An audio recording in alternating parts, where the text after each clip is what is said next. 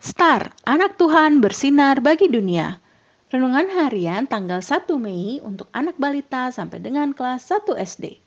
Tuhan Yesus bangkit dari Lukas 24 ayat 34a. Kata mereka itu, sesungguhnya Tuhan telah bangkit. Wah, waktunya kita tidur, kata Bintang. Ya betul, ayo anak-anak, besok kita mau kebaktian minggu.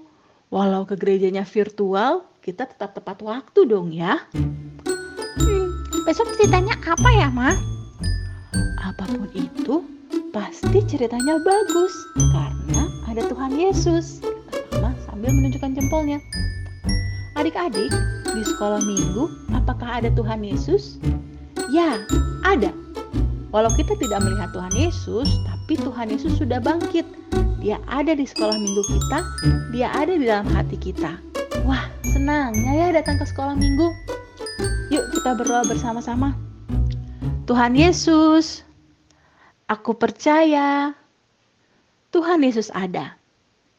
Tuhan Yesus ada di hatiku, ada di sekolah mingguku, dan ada di mana-mana. Terima kasih Tuhan Yesus. Sampai bertemu besok di kebaktian anak. Amin.